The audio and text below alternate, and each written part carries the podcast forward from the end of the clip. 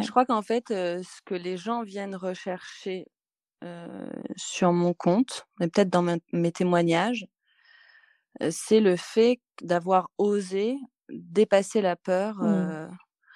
la peur de décevoir et d'être aussi allé chercher, une vraie confiance, en moi.